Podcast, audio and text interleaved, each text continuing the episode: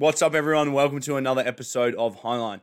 Let me just set the scene for you and warm you up a little bit for today's conversation. Imagine you cross someone who is handy with technology. What they do is they go onto your Instagram, they take all of your photos and they split them up into hundreds of millions of different images and they train a deep fake of you. They then find a video online of two people getting into it with their pants off and they deep fake your face into one of the individuals in the original video. You get an anonymous message on your phone showing the first three seconds of that video. They threaten to send that to your significant other, or you have to pay $10,000. What would you do? Pretty tricky situation to be in. Well, welcome to the world of deep fakes. Today, we're going to be breaking down the deep fake detection market, a growing area of cybersecurity. A deep fake is synthetic media created using AI that looks real but is fake. AI has made it faster and cheaper to create synthetic media than ever before. Deepfakes are already having a large impact on society. They're changing the way we view courtroom evidence. They've been used to influence the stock market, spread misinformation, and introduce new forms of identity fraud. In today's episode, we're going to take a look at how deepfakes are made, how they're used for crime, why deepfake detection is hard. Take a look at some of the companies trying to create solutions to catch deepfakes. If you are a regular listener of Highline, so far we have learnt how to spot the ripple before the wave. We've had a look at how regulation creates new market dynamics. We know that what gets banished by the old gets reinvented by the young. We know how to lean into the unfamiliar because therein lies the opportunity. And what we are doing is we are building a nice composition of frameworks that help us identify and evaluate opportunities. We're learning to ask the right questions to see things clearer and more objectively.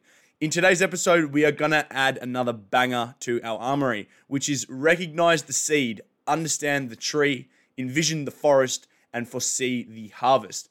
This is going to help us understand what future problems are going to exist from a new technology.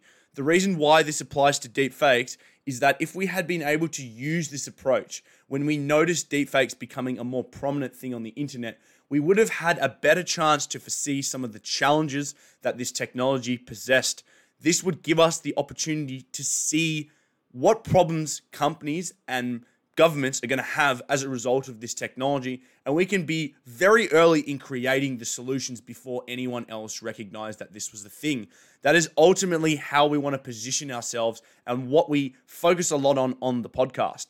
So, today we're going to start off our conversation by sharing with you some famous deepfake stories if you are not aware of what deepfakes are.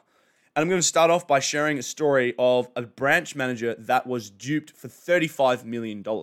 In early 2020, a branch manager of a Japanese bank in Hong Kong received a call from a man whose voice he recognized, the director of his parent business. The director had some good news. The company was about to make an acquisition, so he needed to authorize transfers to the tune of 35 million.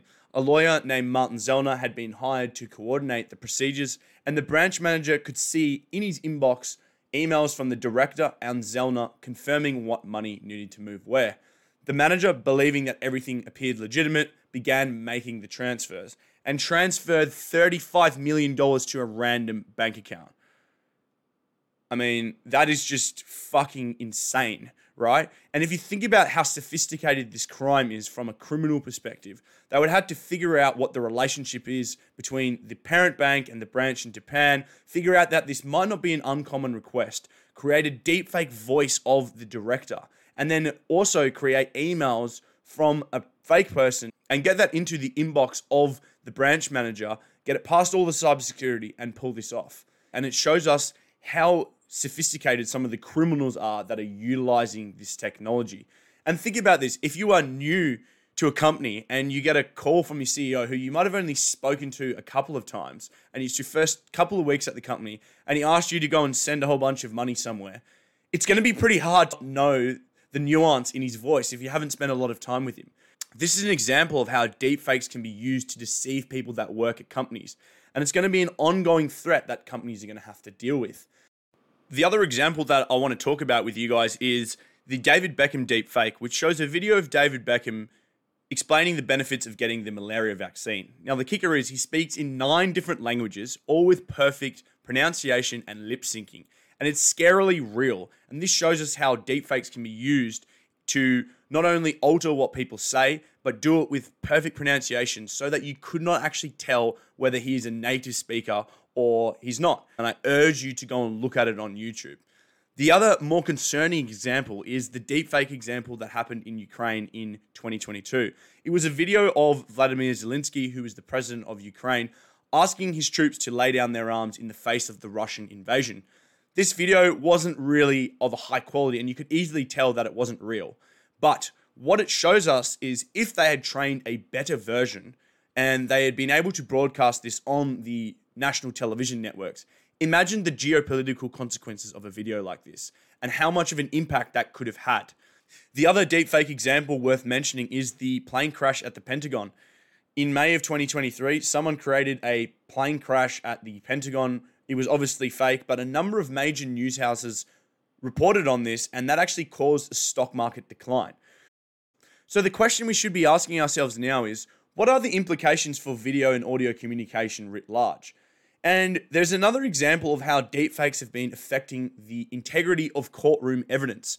There was a case of a mother who accused the father of verbal child abuse of their daughter via the phone. What she did is she submitted a phone call as evidence. The father claimed that it wasn't real. With an audio investigation, they found that the mother had used free software and tutorials to add in the abusive language in the audio file. This evidence was obviously acquitted, but what does that say about all video and audio files in courtrooms moving forward? It's a harrowing example of the implications of deepfake in the courtroom, where there are significant consequences on the line. If we take the examples above, what do we know? Well, we know that this technology can be repurposed for malicious intent. It can be used to steal money, misinform citizen, deceive and persuade people. Because of this, and because of how the technology can be repurposed, we know that deepfakes are going to provide a clear threat to companies and governments. This is likely a problem that they're going to care about. Furthermore, if you watch the David Beckham deepfake, it's scarily real. And what's important to note about this is it wasn't created using CGI. CGI is the technology that is used to create synthetic media. The movie Avatar, which I'm sure you're familiar with, is entirely created using CGI. The problem with CGI is it's extremely expensive. It costs $570,000 per minute to run, which is nuts. So here, right, we have this new tech, which is machine learning, that has been access to a lot of data and it's now being repurposed to create this synthetic media, which is arguably of a better quality.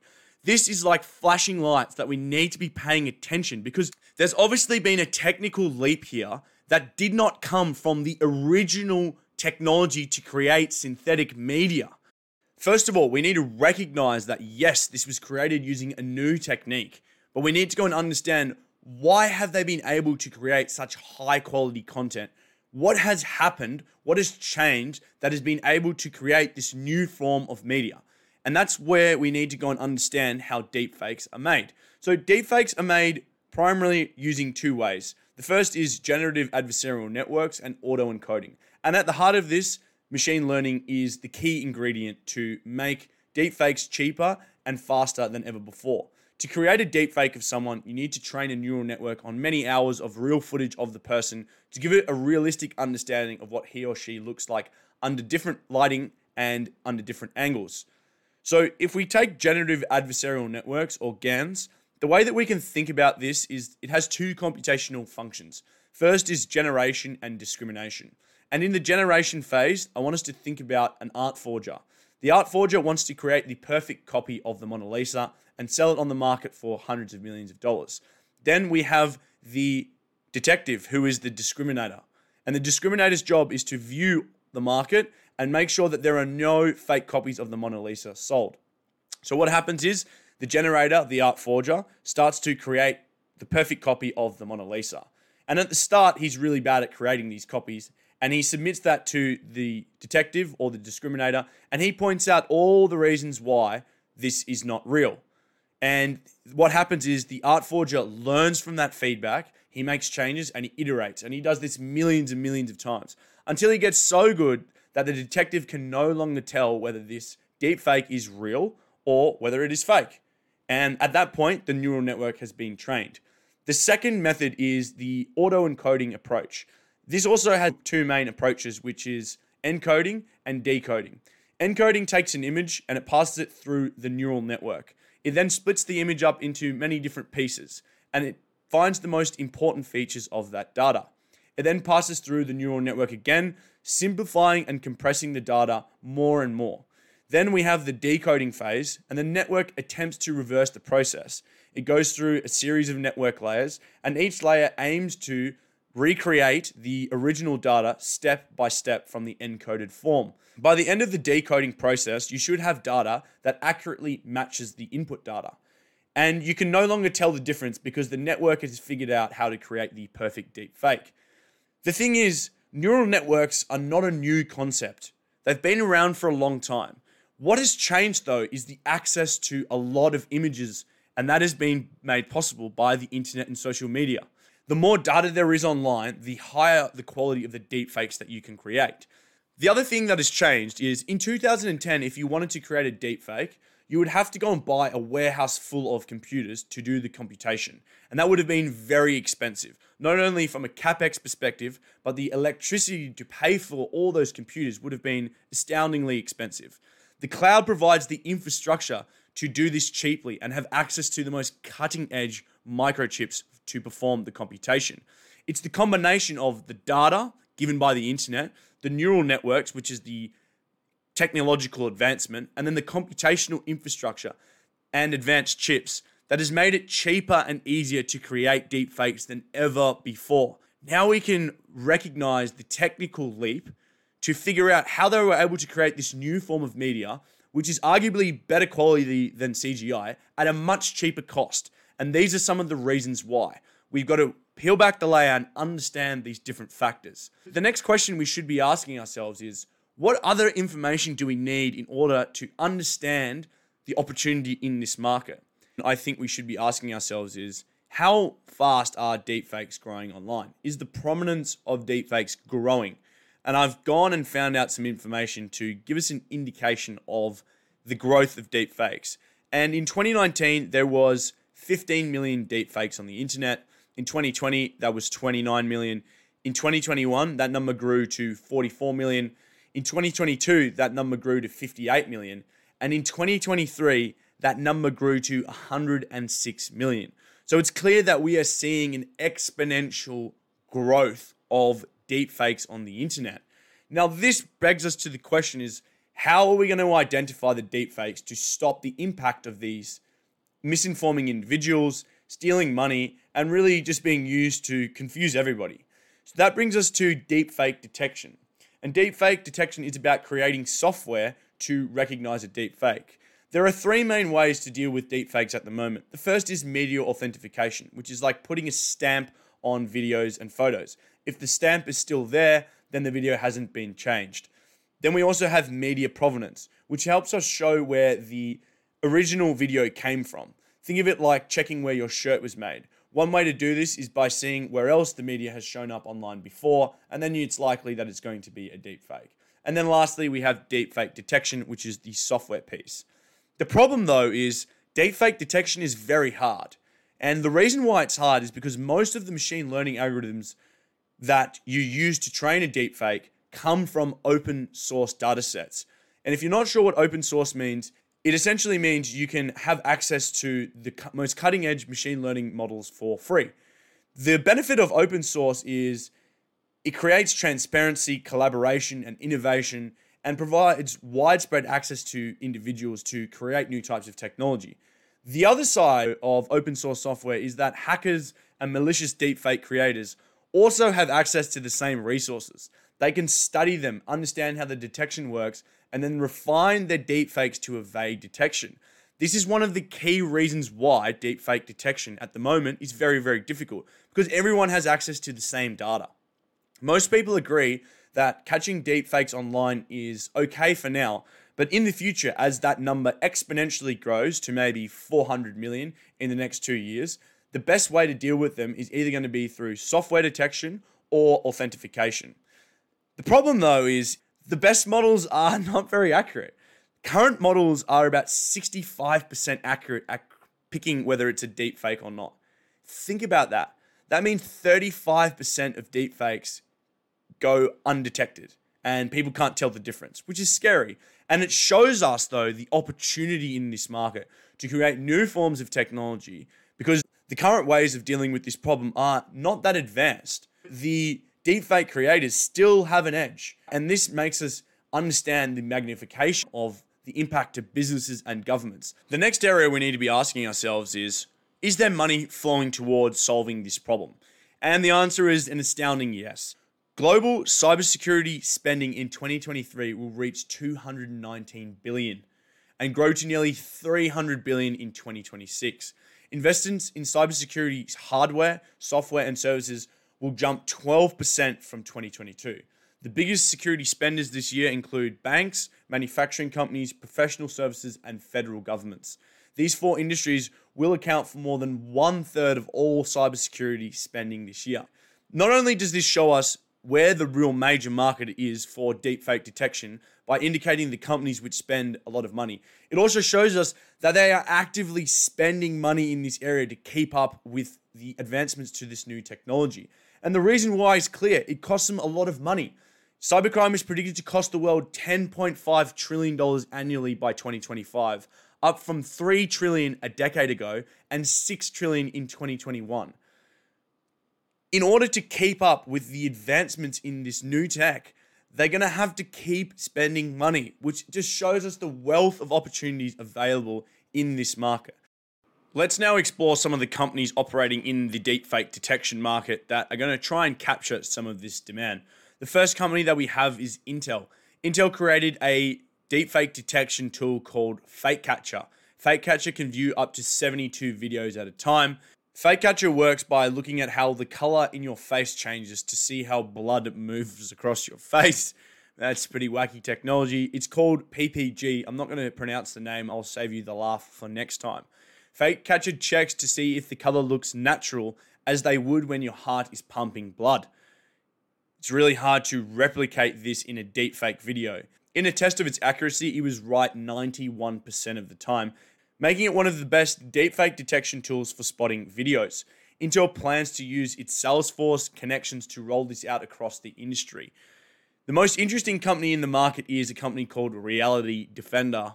What a name for a product. Reality Defender is built using an assemblance approach, which, in the context of AI and machine learning, refers to a technique where multiple models or algorithms are used together to make a decision or prediction rather than just relying on one single model. Think of it as getting a third, second, or fourth opinion all at once to make an informed decision. Using the assemblance approach, it combines multiple models to improve accuracy and the robustness in detecting deep fakes. This method captures a broader range of patterns, reduces individual model errors, prevents over reliance on specific data patterns, and overall offers better performance under challenging conditions. Reality Defender's model accuracy hasn't been publicly announced. However, what they did say is that they can capture extremely high accuracy only viewing a very small part of a video or audio file which is kind of the game changer in reality defenders product is being able to only watch a quick snippet and then be able to tell whether it is fake or real currently their system is being deployed at a number of very large organizations including finance media and government and it is proven effective in detecting deepfake content in customer calls social media images, political propaganda, and misinformation. So I'm going to be keeping a close eye on Reality Defender for us on the podcast. The core insight into the deepfake detection market is how do we spot this early? I've been thinking about this. If we had used the approach that we have taken today on the podcast by meticulously going through and understanding the different examples, what their implications are, how the technology works, why it's a better and faster, cheaper approach, how that has been enabled if we had looked at it from that structural point of view in 2017, I think we might have been able to predict that deepfake detection was going to be massive. And by that time, if we had created a company, we would have been in perfect positioning. The maxim that we can use to describe this activity is recognize the seed, understand the tree, envision the forest, and foresee the harvest. The framework that we can use to apply this maxim is the FutureSight Framework, and it has the following headings Spot the game changers, get to the basics, think scale, see the big picture, predict the path ahead. If you want a copy of this, I'll put it in my newsletter. Spot the game changers. The game changer is the clear leap in quality of the deepfakes created. It indicates that there is a technological advancement that we need to go and understand. It also did not come from CGI. If we get to the basics, we need to understand why and how this occurred. We know that the basics of the deepfake technology is machine learning. We know that it has gotten cheaper due to access to cutting edge machine learning models, access to computing power at scale from the cloud providers, and access to cutting edge chips for training. The combination of these factors has made it cheaper and easier to create deepfakes than ever before and also improve their quality.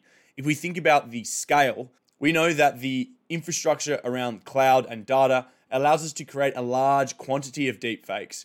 They are also distributed on the internet, and there are a number of providers which have billions of users.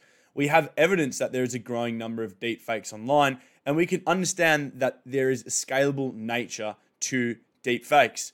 If we see the big picture, we know that they can be used for malicious intent and that governments and companies are going to need to protect themselves. We can also assume that there might be a new way to create entertainment. If we predict the path ahead, it's so obvious that deep fake detection is going to be an enormous market and a hard problem for governments to solve.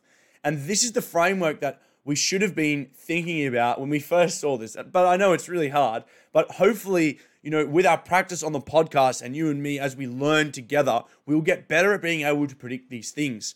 To summarize, we were looking for a technical leap from a core innovation. We need to ask ourselves can it scale? And if it can scale, then we know it's going to be a big thing. And then we need to start positioning ourselves. What we want to do is we want to research it, understand the technology, predict the path ahead, do the work to trust our own judgment. And then we've just got to fucking go for it. Build the product and expect the market to come to you. At least we'll be early. And if it fails, oh well. As we come to a close on the podcast, I want to share with you some of my ideas for this market and deepfakes in general. The first is creating a deepfake technology to create videos of me. I was able to just record the podcast via an audio format and then it automatically created a deepfake video of me presenting the podcast. I would use that. It would save me a lot of time and it would save me a lot of effort. And that's one idea that you could positively use deepfakes for content creation. The other role for deepfakes is entertainment. We can assume that a lot of movies moving forward are going to be made using machine learning.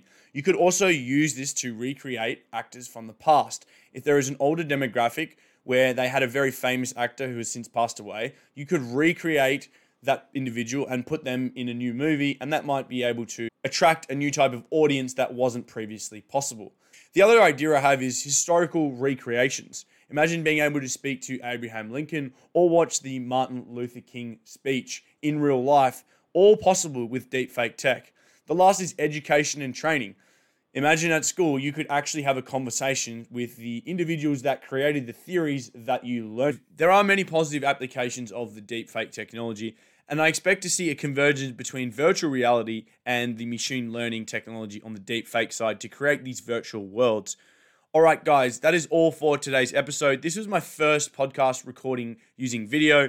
If you like this podcast, please could you subscribe to my YouTube channel? I'd appreciate the support. Expect to see a few more clips coming out about our podcast topics.